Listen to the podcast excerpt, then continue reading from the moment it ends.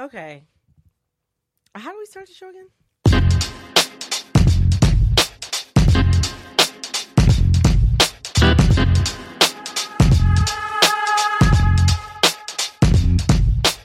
Hi, I'm Eric, Oh, and I'm Brittany and we are for Colored Nerds the conversations that black people have, when white people aren't in the room but we record them. and we put them on the internet. Welcome. Welcome. Welcome back, Brittany. Thank you. Thank you. Thank you. Thank So- you. Thank you. Thank you. Thank you. While you were gone, we had Lola from mm Girl. Mm, girl. Yeah, okay. On the show, who did an awesome job, I proposed to her that you don't come back. no, but uh but no, we had a good talk, but uh yeah, I'm glad I'm actually I'm actually I'm actually glad glad to see you. That's so weird. It's funny because you say you're glad to see me. You've seen me five times since I Well, returned. I'm glad it's good to it's good to have you back in the booth. Thank you. It's good to be here. I will say, New York is not Puerto Rico. That I mean that's very true. not at all. It's- It's not. It's a factual statement. But I'm here and I am present. well, we'll imagine that you are happy to be here. I am happy to be here. Uh, what I feel like we I feel like we have something else going on. Oh my god, you're so corny when you do this. Like, I feel like, like literally, you could be sitting like next to Santa Claus, and you'd be like, I think, I think there's a holiday going on I right now. I think we have a special guest. Yes, exactly. I think we have a special guest. Well, okay, so for those of you who are local to the New York City area, uh, we are doing our very first for Colored Nerds live show. Was that was that a was that a good was that a good yeah. I think I think it was a good It was okay. um, it was all right. Um, Eric, will you want? Do you want to tell people where and when it is? Yes, we are doing our very first live show, as Brittany just mentioned, for Colored Nerds live Live. at the Greene Space. Yes. WNYC is the Greene Space, Yes. if you will, uh, on July 14th, 7 p.m. Thursday night.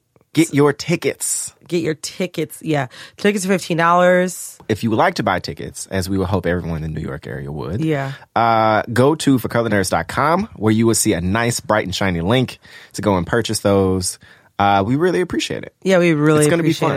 it. We have two awesome guests. We are uh, bringing back Miss Ashley Ford. Yes. You know, Sage for all the times. Yes. And we also have somebody new. A lot of you know him as at Five Fifths on Twitter, but Mr. Vann R. Newkirk the second from the Atlantic. So, uh, you know, not only was he basically talent scouted by Ta-Nehisi Coates to write for the Atlantic, he also is the creator of Do Rag History Week. Yes. So it should be a really fun show. Yeah. I, I mean, we are really, really fucking excited. Yeah, we are. We have put a lot into this. So if you think that that's something that you can take, like, if you can take us being the most lit that is possible for us to be, yeah. you should come. You should definitely come. And also, like, I think my parents are going to come.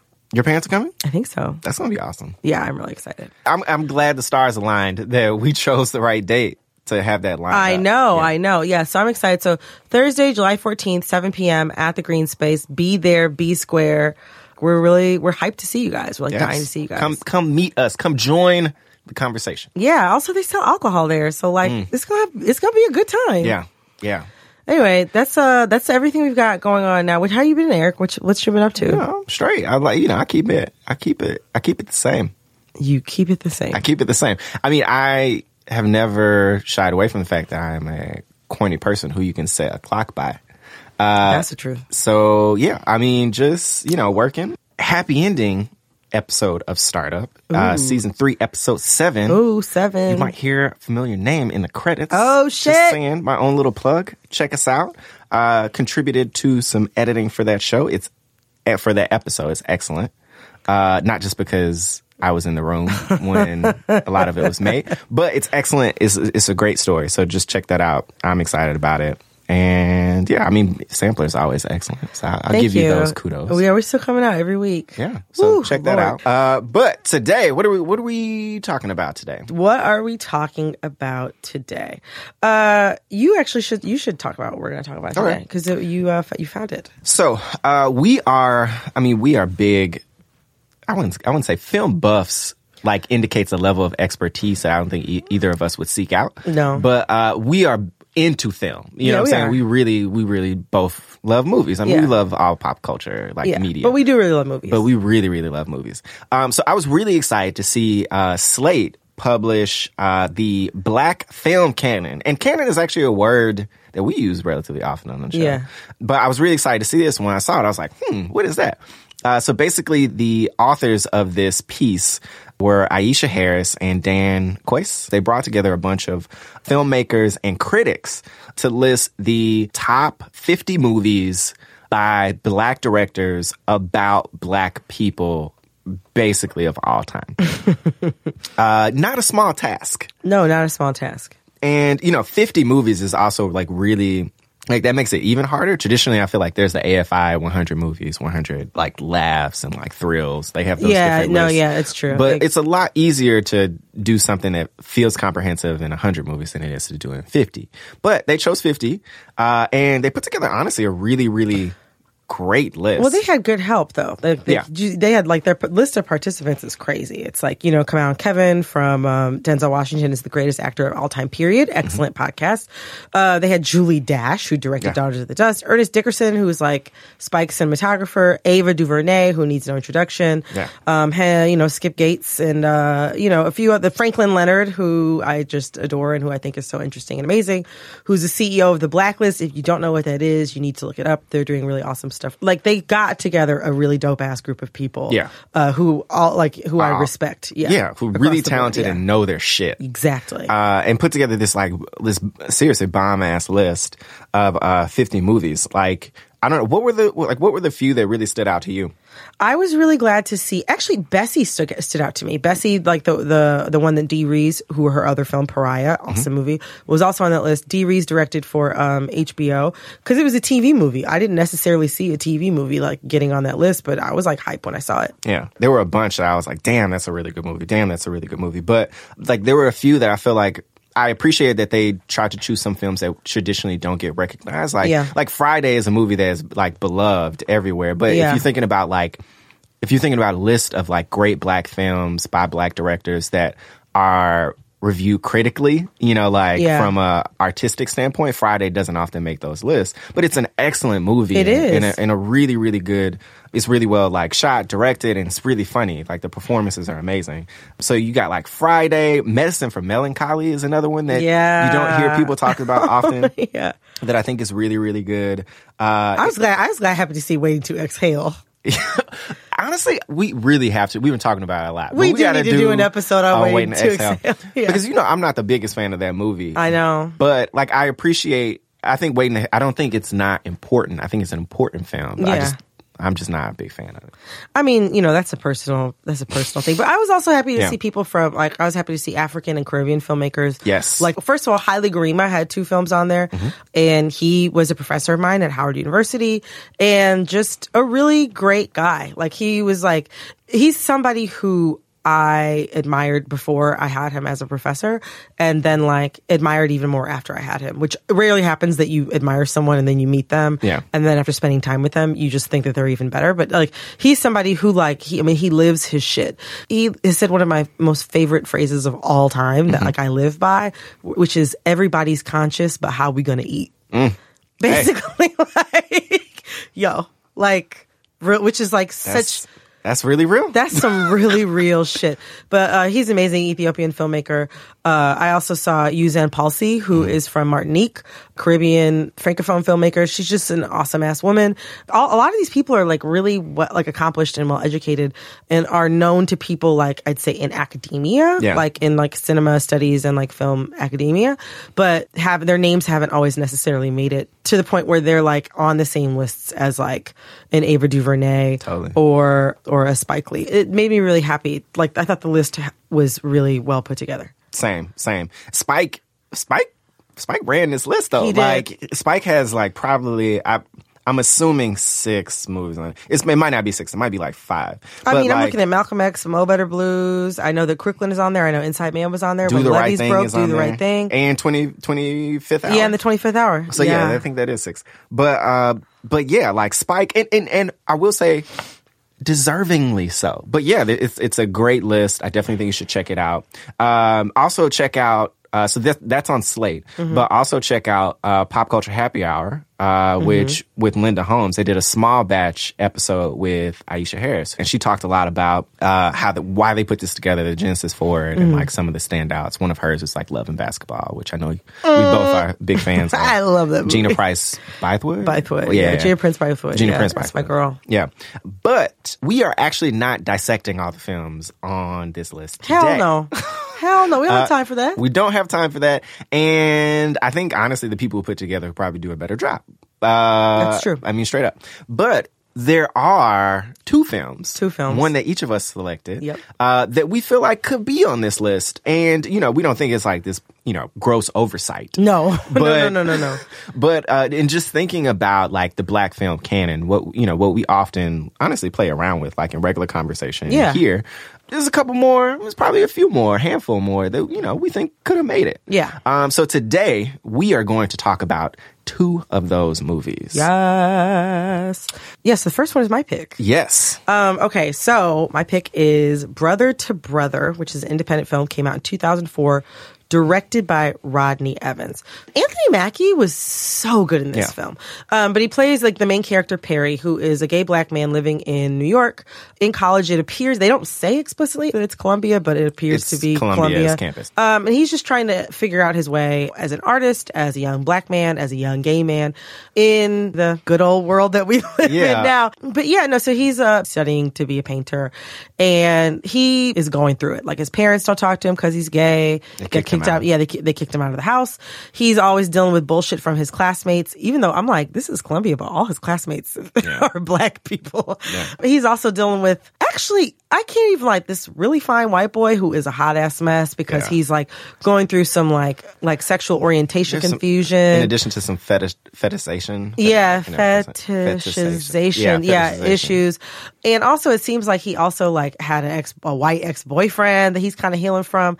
But while he's in the middle of figuring that out, uh, yeah, he meets an older black man named Bruce Nugent, who is also an artist who was really popping during the Harlem Renaissance. They get to talking, and Perry ends up learning a lot from Bruce uh, about how so many of the things that he deals with now uh, as far as like bullshit from white people, bullshit in academia, um, just trying to figure out his way as an artist and like how hard it is to be young and black and gay in America.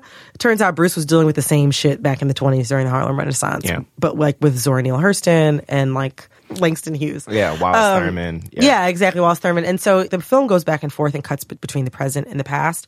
Sometimes that's a little bit clunky, but overall I find it really endearing. Yeah. And Perry and Bruce like form this really genuine friendship. I mean, honestly, I, I had never seen it before. I had Uh-huh. heard, like, honestly, I had heard a few times that it's a really good film, but I also heard that it was a really heavy film. Yeah. So it's like one of those things, like, when you're, like, going through the list, it's like, it's missed out a lot of times in terms of what I choose for light or fair. Yeah. But I was really, really glad you chose it because it gave me, like, honestly, a really good excuse to, like, to go back and watch it, like, with some, the attention that it, like, deserves. You Yeah.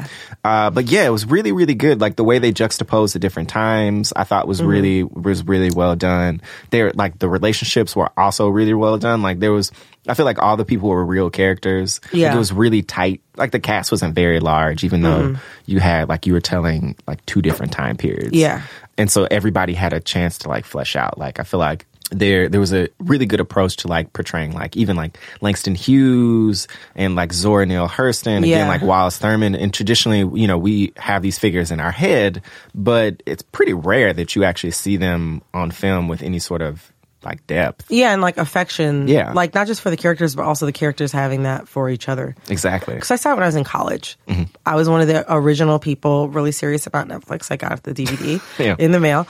And I was an art history minor, so we spent a lot of time talking about Har- Harlem Renaissance artists. Mm-hmm. And like I had a professor, shout out Raymond Dobard at Howard University, who made sure that I knew everything there was to know about Romare Bearden. So like Mm-hmm. same. that whole like yeah, right. So like that whole period as far as artists were concerned, like was something that I like learned a lot about. But like I learned a little bit about kind of how queer everybody was. Yeah. But like being able to see that on film was like it was just really nice. It was just kind of like it humanized everybody. It was like one of the first films that I saw that really made me feel like queer history is black history. Do you know what I mean? And It- black history is queer history. and that's a very big intention of the film Yeah. like really like showcasing that like the fact that like your sexuality is intrinsically linked to your identity and like not erasing that just because you know you're this quote unquote larger figure within like the black history narrative. Yeah. You know, like there's a lot of attempts by, it, it, and which is, it, it portrays the attempts sometimes by black people to Yeah. erase that part of who these people were. Yeah. Um, and I thought this did a really good job bringing that back to the forefront. Yeah, and I also like too that like they called out like homophobia among Yeah. black people without making it seem like black people were more homophobic than everybody Yeah. else. Which is like normally like all black people get thrown under the bus. Well, you know, homophobia within the black community is a singular issue that no other races deal with. Yeah. Exactly. It's like we got homophobes, but also like we live in a homophobic world Yeah. and everybody else got homophobes too. Definitely. I like that they like they called it out without positing that black people were somehow particularly maligned in that sense. Definitely. I mean, it was something that people were working through, it was something people were dealing with. And it also showed the fact that this was something that was relatively static throughout time. you know? And it honestly, I mean, to be real, hasn't changed that much It since. has not changed that much. Even also, what I really liked, I sort of understood it like back when I was like in college, but like mm-hmm. now, like I think I'm probably seeing the film probably ten. If I had to guess, like maybe ten or nine years later. Now, as a true grown person, and also just seeing how like wokeness is spreading among white people in the Yeah. me- yo, like Rodney Evans, the director, was going in so hard on woke white people. Yeah. It was amazing because like nothing has changed. I think I, I didn't really get it so much because I went to Howard also too, and I was surrounded by black people constantly. So I didn't have like white people in my classes being like, actually, like every once in a while there'd be a white girl who was going too hard on the black arts movement in my English class, and everybody would just kind of roll their eyes at her and be like, "Girl, like you're get enrolled, Yeah.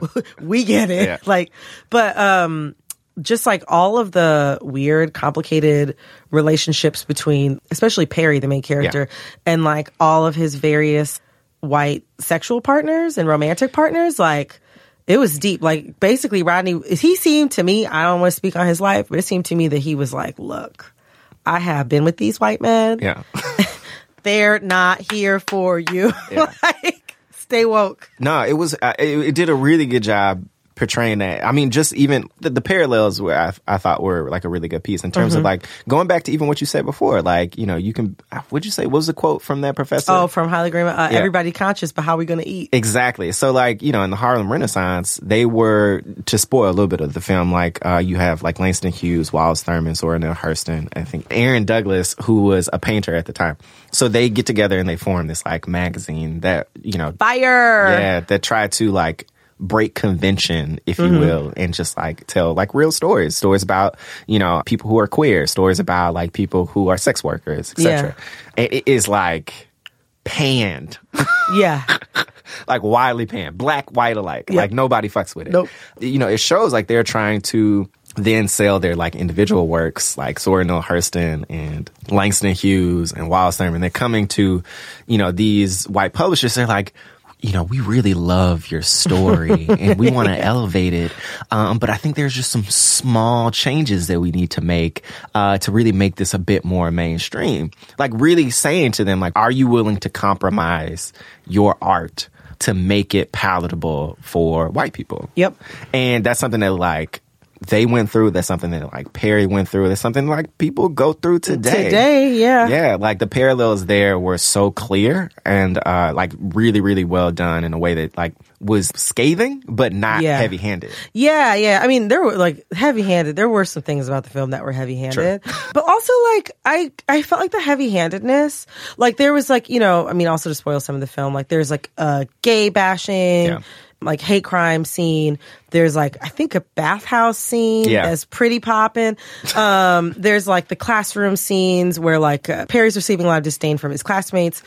The thing is though, is that like I, I want to say a lot of films, especially films that deal with intersectional identity, they can fall prey to I think a certain ham-fistedness. Yeah. But the thing is though, is that like I I have a a theory mm-hmm. wherein I think that sometimes when you are so on the margins, do you mm. know what I'm saying? That you get left out of discourse on a regular basis. A lot of times you can feel like you only have one shot to say everything. And you gotta say it all. You got to say it all because Yeah. you can't disappoint where you came from. You can't disappoint your people. You can't disappoint the people that you're doing this for. You can't disappoint yourself. You want to stay principled and all this sort of stuff. So I didn't get the feeling that like some of the heavy handedness was coming from a place of, I got this one shot. Yeah. I need to say everything I have to say. I mean, I think that's fair. I mean, like again, like you say, in this particular case, it's not like you're gonna get a lot of movies like this aren't being made. You know, No. I can imagine them wanting to take that time to tell every piece of this story. Like there are a lot of components. You know, like these are complex. Like intersectionality is a complex thing. Like Yeah. there's a lot of Yeah. pieces to it. You know, so to try to tell it, and yeah, like you said, to try to get it right, like I imagine, it's not surprising that it comes through like that. But it honestly didn't feel too, like it didn't feel like too much. Well, it did also, none of it seemed like bullshit. Like it wasn't no lies in there. Yeah.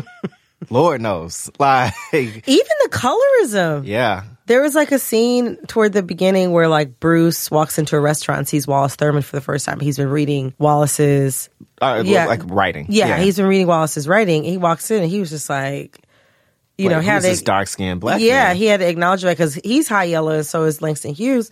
He had to acknowledge like, okay, like this is definitely some and this uh, this is some internalized issues I got Yeah. going on here.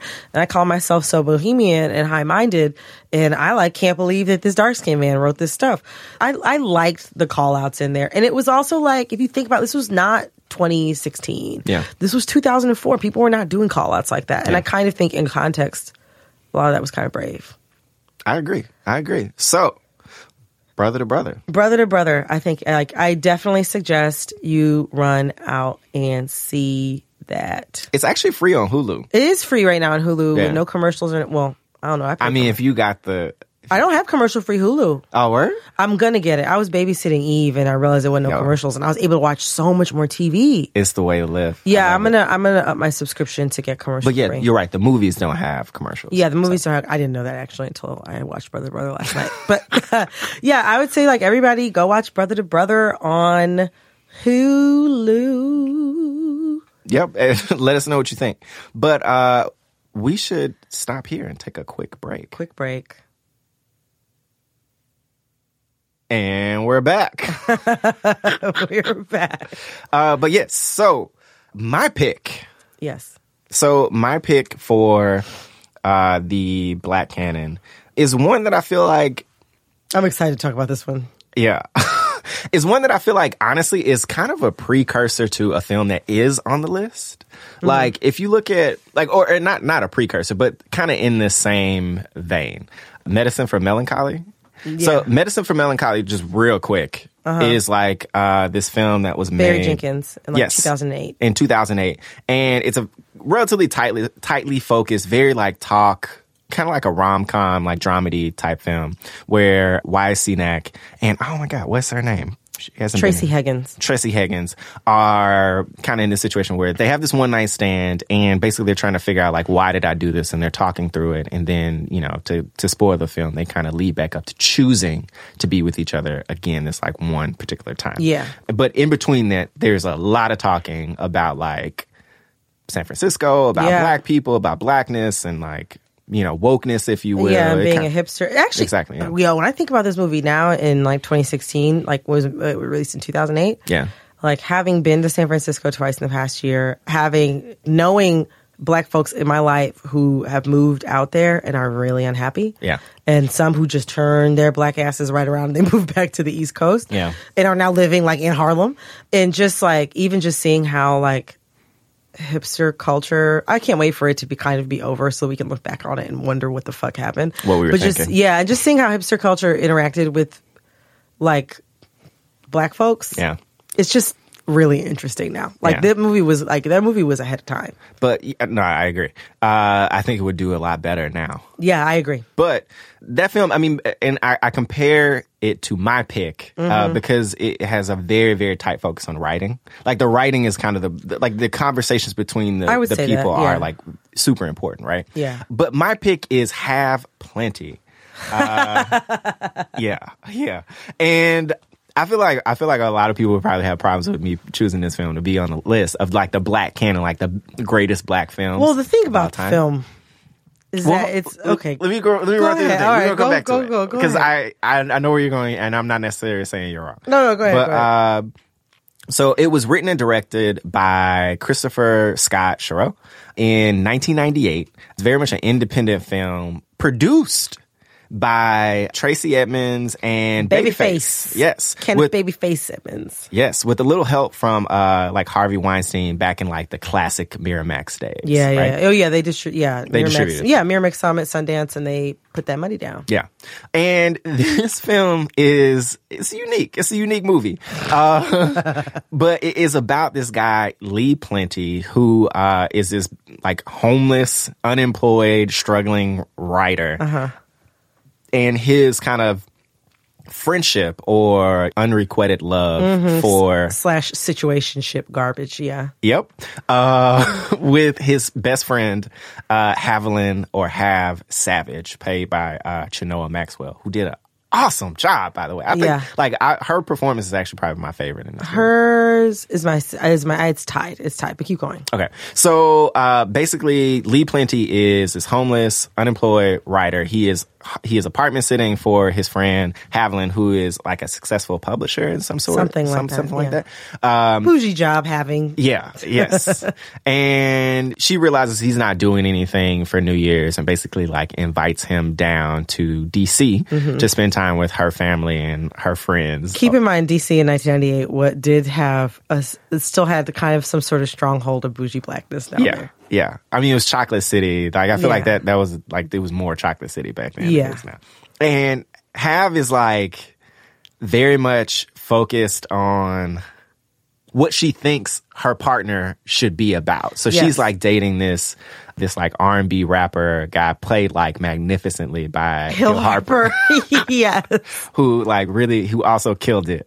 But basically it's about them like coming to realize whether or not they have this like actual relationship, whether or not they're actually in love. Yeah. Over And- like the course of like the Three New days. Year's. Yeah. Yeah. Holiday. Again, a very, another like really like tightly focused film. It doesn't. They're in a million locations. You know what I'm saying? Like it's, Yeah. Mm-hmm. it's relatively like focused. Heavy focus on like the writing and the conversations. Yeah. like it's really all about their dynamic talking to each other. So this movie is flawed. Okay, like oh yeah, I will say one of the major flaws, though, just to flag it, is that the guy who like wrote, produced, and directed it, Christopher Scott Cherot, he ended up having to play the main character. because Yes, the, the- unexpectedly. The, yeah, the actor that he hired dropped out. Yes. so that does cause for some of the unevenness in the movie. Is Yeah. the fact that he's acting and he he even knew he was not supposed to be acting. Yeah. I mean, in addition to that, like he's first time writer, director. So like, you know, there, there isn't as much, there isn't a great deal of polish to it, No. you know, um, even in like the editing, but like the timing and things like that. Like it's just a part of that is kind of rough, but it's written, it's written pretty well. Yeah, Like, the writing is not bad. the writing is pretty good. In addition, like for for being a first time director, he pulled like really good nuanced performances out of all these like relatively like new actors. Like this wasn't when Hill Harper was like popping. Popping, yeah, he wasn't. No, Yeah, he like wasn't the guy. Best friend in law school of Barack Obama, Hill Harper. exactly. He was just some light skinned guy with a bald head. right? But yeah, he pulled all these like really good, like Chenoa Maxwell, I think gives like a really good nuanced performance. Uh, the big thing that I notice a lot with this movie is like he, he breaks the fourth wall a lot. Like you, you definitely feel his like interior monologue, but I feel like with everybody else, you really can kind of like, like even though the writing is so strong and there's a lot of like conversation and talking, there's a lot of silence in the movie. Like there's a lot of like quiet breaks mm-hmm. and it's very clear what people are feeling in those breaks, like what what decisions they're kind of coming to. Yeah. No, one of the things that I really admired about that movie and like I'm finding is so much fun about going back and watching like The Best Man and like The Wood and all those sorts of things. Like as I'm in my late 20s, early 30s, like w- there's like a certain I can't put my finger on it. It's like a really interesting time to be in in life. I guess you felt like for so long in like most of your 20s, like, okay, it's all starting, Yeah. it's all happening. But you don't really realize until you get to like, I think your late 20s, early 30s that like, oh shit, like all that was prologue. Yeah. And like this, This is is it. actually beginning. Cause it's like all the rest of that shit is rehearsal. Like things start to really, I mean, certain things notwithstanding, you know what I'm saying? Cer- certain circumstances notwithstanding, shit really starts to count around now. Yeah. And that's when you're like, shit, like I'm making these decisions and like getting your heart broken at at like 30 is different than like 23. Yeah. You know what I'm saying? You kind of realize, damn, I got some years in the game and sort of like I got to play it a little bit smarter. And like being in those shoes now and feeling that makes movies like that fun to watch. Yeah. He like does a pretty good job of like making the characters not just seem like they're totally acting out of nowhere. Totally, totally. Like Have is to me again like what I feel like the best character in the film. Like Uh-huh. to me, she's the only one who actually exhibits any sort of like growth and progression. Yeah. Like like and this is maybe gets into some of the flaws of the film. Like Uh-huh. very much they everyone else treats Lee, even though he's like this like really kind of like self deprecating, like sarcastic asshole type with character. perm. With a perm. enough. So light skin Creole looking man with this perm. I was so confused. Yeah.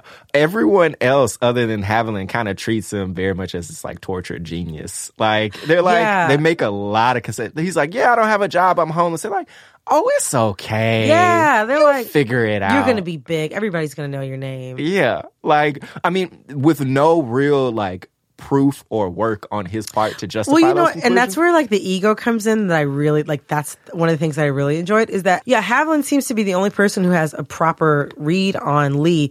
It's very interesting also to see the movie almost 20 years later Yeah. when like, no shade to Christopher Scott Cherot, but like his film career never really like took off. off, yeah. Yeah. And so I think that like there's a certain smugness present, uh, Mm. Yeah. like throughout the film is sort of, and, and like even like, in the, the epilogue or whatever Yeah. that like um I want to say Miramax made them add on. Yeah. So basically you have the entire film.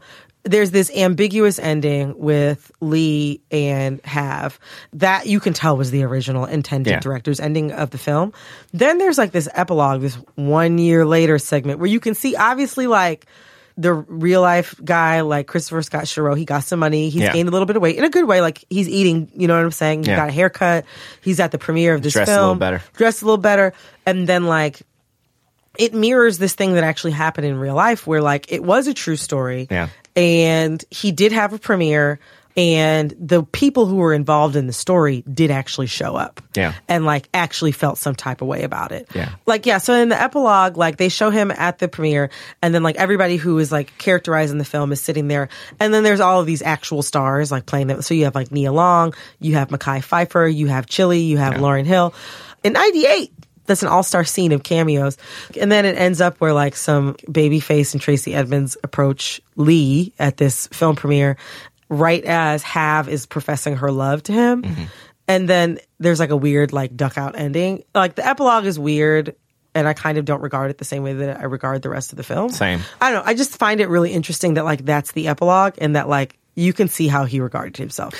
Totally, Like- totally. And it's also interesting in the context of all the movies that were coming out around that time. So this came out, I, I want to say right after Love Jones. I think so, yeah. No, I uh, think it was 97. Yeah, so this came out like right after Love Jones. Like Love and and you gotta understand like what Love Jones did. Love Jones was a successful movie, and like I feel like one that set a tone for like what people really thought Relationships was going to be like in the 2000s. relationships were gonna be like. You know, like bougie. Oh, yeah. Afrocentric. Yeah. like black people were gonna be. So like you had all these movies that like popped out where like it was a lot of black people just talking. You know what I'm saying? Yeah. Not a lot of like crazy plot devices, but Yeah. just like, you know, just talking about relationships and love. Yeah. And like this kind of came out in the wake of that. But the movies that came out after it had a lot more polish and sheen Yes. you know Yes. uh, and also probably some like actors who were all in all like no shade to anybody in the movie because i actually think it's, it's very well like acted but actors who can like chew through a script you know what i'm saying like Yeah. like don't get it twisted like say what you want terrence howard is like It's here's how it can act. Terrence Howard can Straight act. up. Like Taye Diggs is a beast. You know what I'm saying? Like everybody knows how we feel about like Morris Chestnut and Nia Long. Mm-hmm. Like you know what I'm saying? Like these people is the reason why we all we all remember them from this period. But like have plenty because it kind of lacked that polish at the time. I feel like kind of got like lost in that. Yeah, I think so. In well, also too, like it probably didn't get as wide of a release. Like it wasn't really until Eve's Bayou, which again I will say, I mean, not again, but like it, probably wasn't until Eve's Bayou, which I'll concede like is extremely polished, that people really cared about black, independent, film. Like that was the first black independent film that I really saw on the cover of Jet magazine was Eve's Bayou, um, which I think came out maybe the same year or just after. Um, like it was either the year before that year or the year some, somewhere between 97 and 99 Eve's Bayou came out. Um, 97, yeah. Yeah, yeah, yeah. So it came out just before this one. Like I just don't think that we were that like black folks were that hip to like the independent track Yeah. as a means to the mainstream. So I don't really know how many screens Have Plenty was actually shown on. I mean, I will say I watched it and some of the time I would just be sitting there like, "What? Yeah. What?" Yeah, some of the decisions are just like weird. Like Yeah. like you know, like writing, staging, editing, like Yeah. you know, it's just like a little like off. But fair enough. It's it was an independent movie. It was And his he first I mean, he financed the whole thing himself, yeah. And I, I mean, I, again, I thought it was, I thought it was pretty good. The one thing I do also want to come back to, you talked a little bit about it, but I want to touch on a bit. Uh-huh. Um, is kind of like it, it very much plays up this like this like tortured black male genius. Genius? Yeah. Oh my god! Like to- literally, check my dating resume, please. Please check my dating resume. I've dated two men who said that Have Plenty was their favorite movie, and I see why now. Yeah. I really see why. I won't get twisted. I love this movie. I won't say it's my favorite. my favorite was Mike Mo Better Blues, which honestly doesn't do me any favors in talking about this genre. That's but true. but it was I mean, I thought it was like a great movie, but you kind of have to look out for that trope. Like Yeah. especially in movies from this time, you know, like there are a lot of those that kind of fall into that. Like There are. even if I mean honestly even like Best Man and Love Jones really kind of play that up a little bit Yeah. too. Um less with Best Man. You know, like Taye Diggs' character Yeah, and kind of- everybody does play him like the chump that he is. Yeah. Do you know what I'm saying? He does get his ass whooped. Yeah, but in Love Jones is definitely more like along that line. Yeah. Uh, but it, it's interesting just going back and like looking at again like what you said, like what people thought relationships were really really like. Oh yes. At this particular point in time, especially considering who they all thought they were. You know, like Yeah. in Say terms more about who they So- all thought they were. like very much in this film you have like you have a lot of like intelligent like well educated black people right Mm-hmm. Yeah. you know there's like at one point there's a character who like is only in there for like one scene it's like haviland's oh i'm haviland's Friend from prep school. Yeah, Yeah. I remember. yeah. uh like and she's the only one on team natural by the way like she's Yeah. like team natural with the glasses, like you people don't understand. Being on Team Natural with the glasses was the wackest look to so many people for the long up until like four years ago. If you had natural hair and say a little bit longer than that maybe you think maybe six. Yeah, like Yeah. I mean, right. Up, I think I think right, like right before we finished school, shit got popping. I think. Uh, almost. I mean, you might just. I, I don't know. almost, almost, maybe almost, personally, almost, maybe I was riding a different wave. that sounds like something that a tortured black male genius would say. Truly. Fair enough, but yeah. So they like you have a lot of those type of characters here, and so a, a lot of conversation around like, am I about shit? Like, and, and I'm talking about this movie and a lot of other movies like Yeah. it. Uh, but just a lot of talk about like blackness and like, oh, I'm this and I'm thinking about this and I write this way and I do this. Like, just a lot of the performance of being a well educated black person Yes, at the the- time. yeah. So to see, to see that on display, especially now in hindsight, to see that on display in a rough film.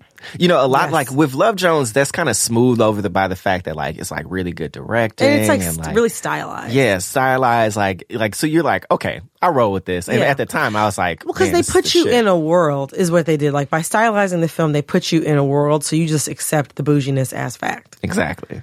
Uh, but with this one it's a little it's a little tougher. It's a little tougher to roll with, especially in hindsight.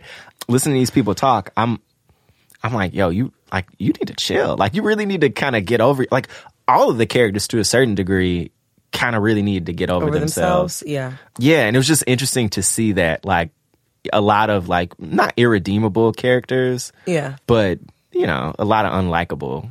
Yeah, almost all the characters were unlikable. Yeah. I still enjoyed the movie. Like, like I, while I was watching the movie, I was like, "What the fuck is going on?" But I still enjoyed the movie. Yeah. which is difficult to describe, but maybe because some of it feels familiar. Yeah. like I mean, People are like that. I don't want to get it say- twisted. Well, the thing is, though, is that like you talk about the performance of bouginess in like those '90s and early 2000s films.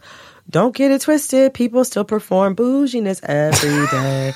every day. It just looks different now. Now it looks like Instagram. Yeah, I mean, you ain't. I mean, you ain't wrong. No, I'm serious. Yeah, I mean, uh, honestly, Instagram and Twitter, it's a lot of it's a lot of performing going on on the gram and Yeah. in these tweets in the timeline. Yeah. Okay. So here's a thought. So there's like, Oh, I think there's almost a weird like class thing going on.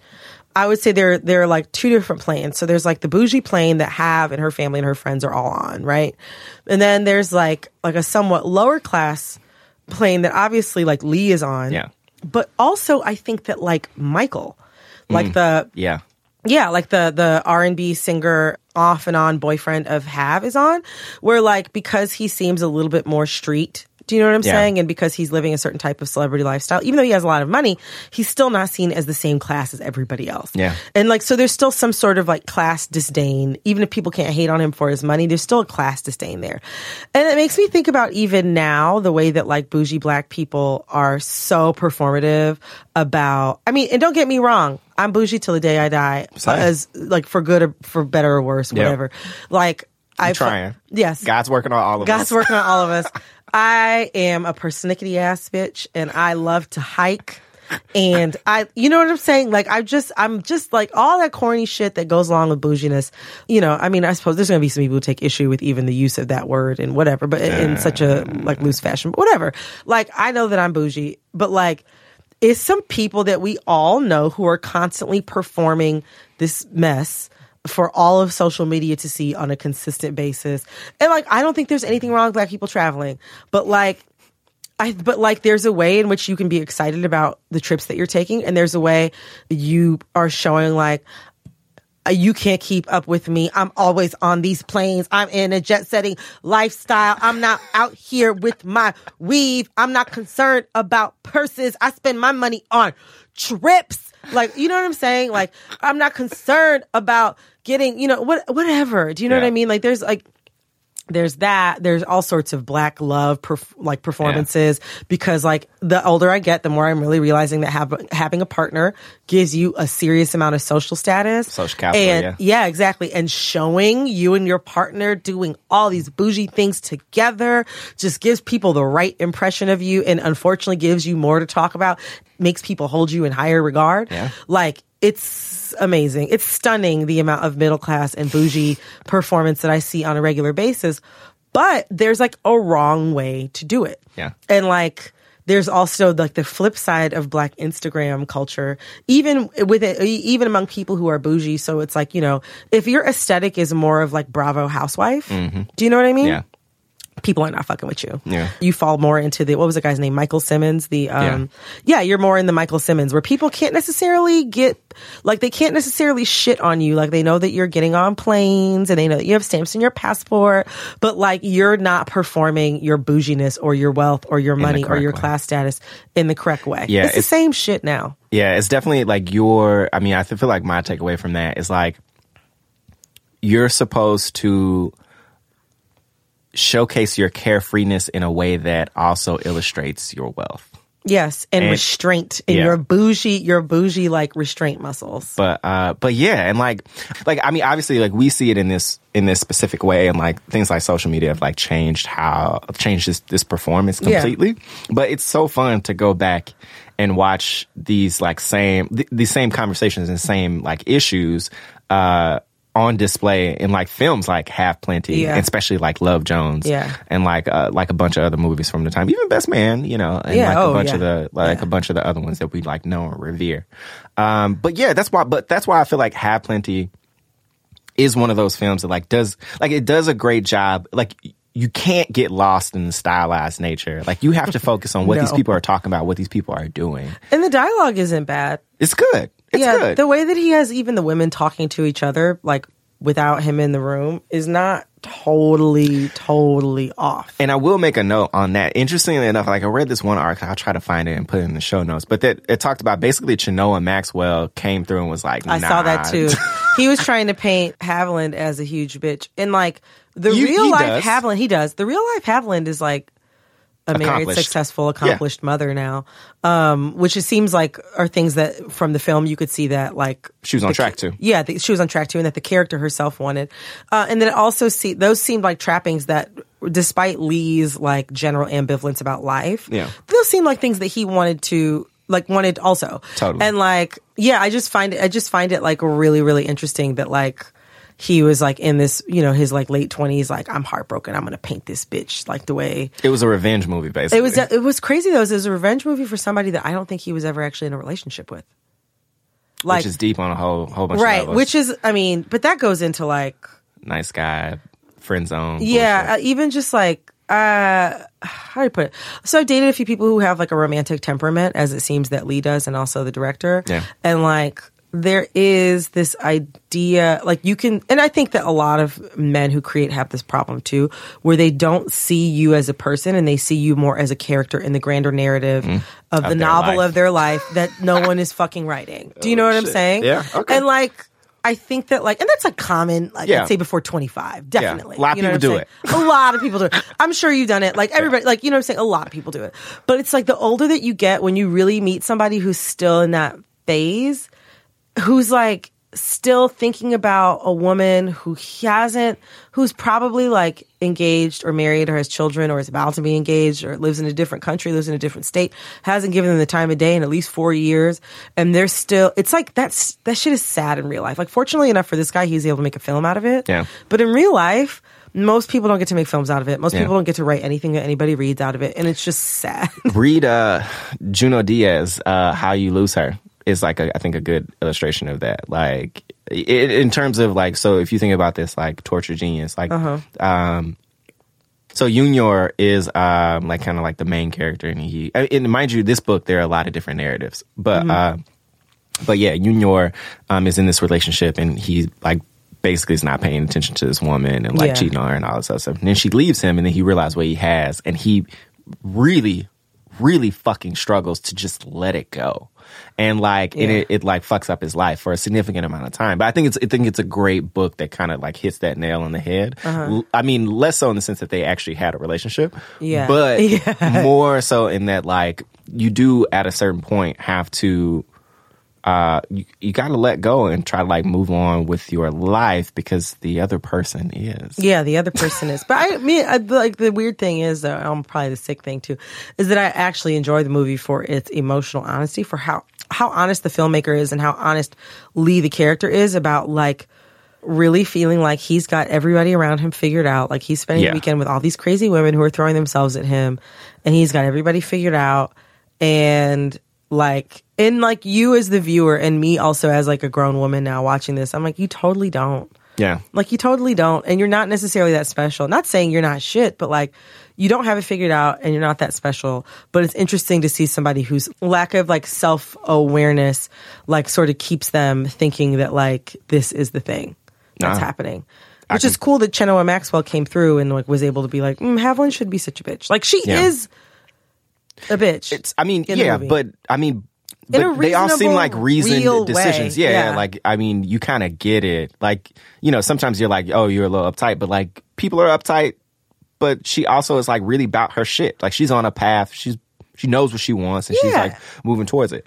Um, yeah. So go see Have Plenty. And there's actually one last point that I want to touch on, like a theory oh, um, and then we can then we can bounce of this time period. Mm-hmm. This was a, this was something that doesn't happen anymore, but just as important to the movie as the actual movie itself is the soundtrack. And Have Plenty's soundtrack, I will argue, okay. is the best movie soundtrack to one of these like black films from the time. You That's got, like, not Love Jones. That's not Love Jones. Uh, no, no, no. That's not like Boomerang. I actually think the Boomerang is better than the Love Jones soundtrack. I could see that, but, But- Boomerang and Love Jones to me are on like a, like their soundtracks are on a much higher. So many children that are in high school now were conceived to a Love Jones soundtrack. Fair, fair, true. Yeah. Factual statement. But the Have Plenty soundtrack is a sleeper. Like you have Babyface and Desiree, which is the movie they use, a, the song they use a lot in the movie. Mm-hmm. Um, but you also have like Jay Z is on it. Kelly Price is on it. Az Yet is on it. Queen Pen is on it. Wow, wow, wow. Faith is on it. Blackstreet, SWV. Blackstreet. DMX, Chico, the motherfucking Bar. Michigan stand up. Changing Faces. Oh, like, I, I used to miss changing faces. like, go back, and Erykah Badu.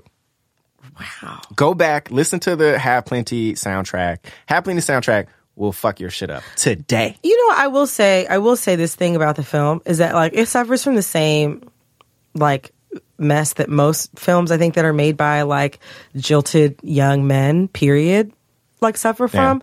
But like there was so much promise there that I'm actually really disappointed That, yeah. that he didn't get Another shot. two other shots. Yeah. If he had had like two more shots with like Miramax to make like a couple other films. Yeah. Like, and he seems to like have some interest in writing about love and heartbreak. And I would be, I would have been really interested to see more from him in that. Like he did G with like, He did G? He I did actually G. didn't know that. G premiered, oh, not premiered. G did have a screening on Howard's campus. I remember the year that I started school. But yeah, he he I actually directed. think I went to G. go see this And you probably did. You probably took a girl. Um, that seems like I feel like there are some people I know who are like, oh, I, yeah. And then let's go talk about it Exactly. At please. Five Guys. Um, yeah, exactly. Oh, damn! Now I want a burger.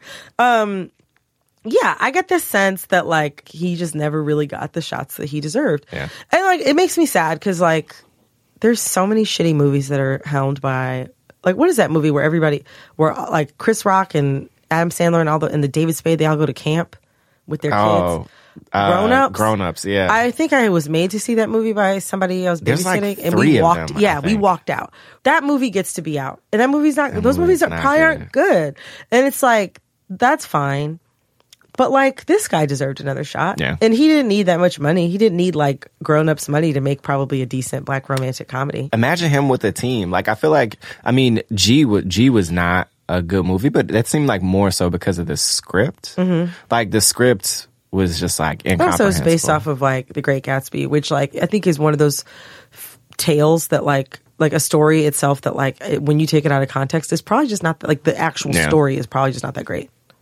That's I mean that's a fair point. I, I mean I do love the Great Gatsby and the, the yeah, like the novel is great, but I mean the actual bones, of, like the the actual plot points of the story. If you like, are kind of nonsensical if you Yeah. really think about it, especially in a modern context. yeah, it's like Yeah. the some of the stuff that was happening could only have happened like back then. back then. yeah, Yeah, it was like the twenties, I think. Yeah. but uh, but yeah, no, I completely agree. I really wish he would have got. I really, I would have liked to see the film, the next film that he wrote and directed with like a strong team. Yeah, I agree. Oh yeah, one last point on this whole thing. And actually, I feel that I, I don't know what Rodney Evans did. Actually, now that I think about it, after Brother to Brother, but we talked about Love Jones. Love Jones is not on the list. Directed by a black man. Interesting. We may have to. Uh, we may have to. I, I feel like we've come away from this conversation with two other movies that deserve a full episode. Yeah, Yeah. So, waiting to exhale and Love Jones at some point coming soon. coming soon. Uh, but this was great. I really am glad that I got to like watch slash revisit these. Yeah, same. It made me wish for more like present. I like I, I'm happy for like Ryan Coogler's and like the Ava DuVernay's, but and like the Dee Rees. But I'm like I want to see some. I want to see some okay stuff. Do you know what I mean? I want to see some stuff Yeah, that like not quite there. yeah, I want to Yeah. see some unpolished work from. I want to. I want to see more unpolished work from black directors. But I mean, that's not. That's not really in uh, the hands of black directors. That's in the hands of white gatekeepers. So True. so we'll see. yeah, we'll but uh, see. in the meantime, if you are in the New York area, Yeah. please do come check us out at the Greene Space. Uh, we will be doing for Color Nerds live on July 14th. It is a Thursday. It's not going to be too long. We're going to Nope. get you in there, have a whole bunch of fun. Whole bunch of fun with Ashley Ford and Vann Newkirk the second. Yes. Uh, yes. So come, get in, get out, talk about it, buy your tickets. You can come, you can check, you can get those tickets through our website. We will link website. you to the place where you need to go. Um, if you can't do that, please just uh, go to iTunes and leave us, you know, short review. Tell Yep. us what you think about the episode, or shoot us an email. And always, you can reach us on Twitter uh, at For Color Nerds. Yep. Uh, but in the meantime, we'll see you soon. We'll see you soon. Thank you. Bye. Bye.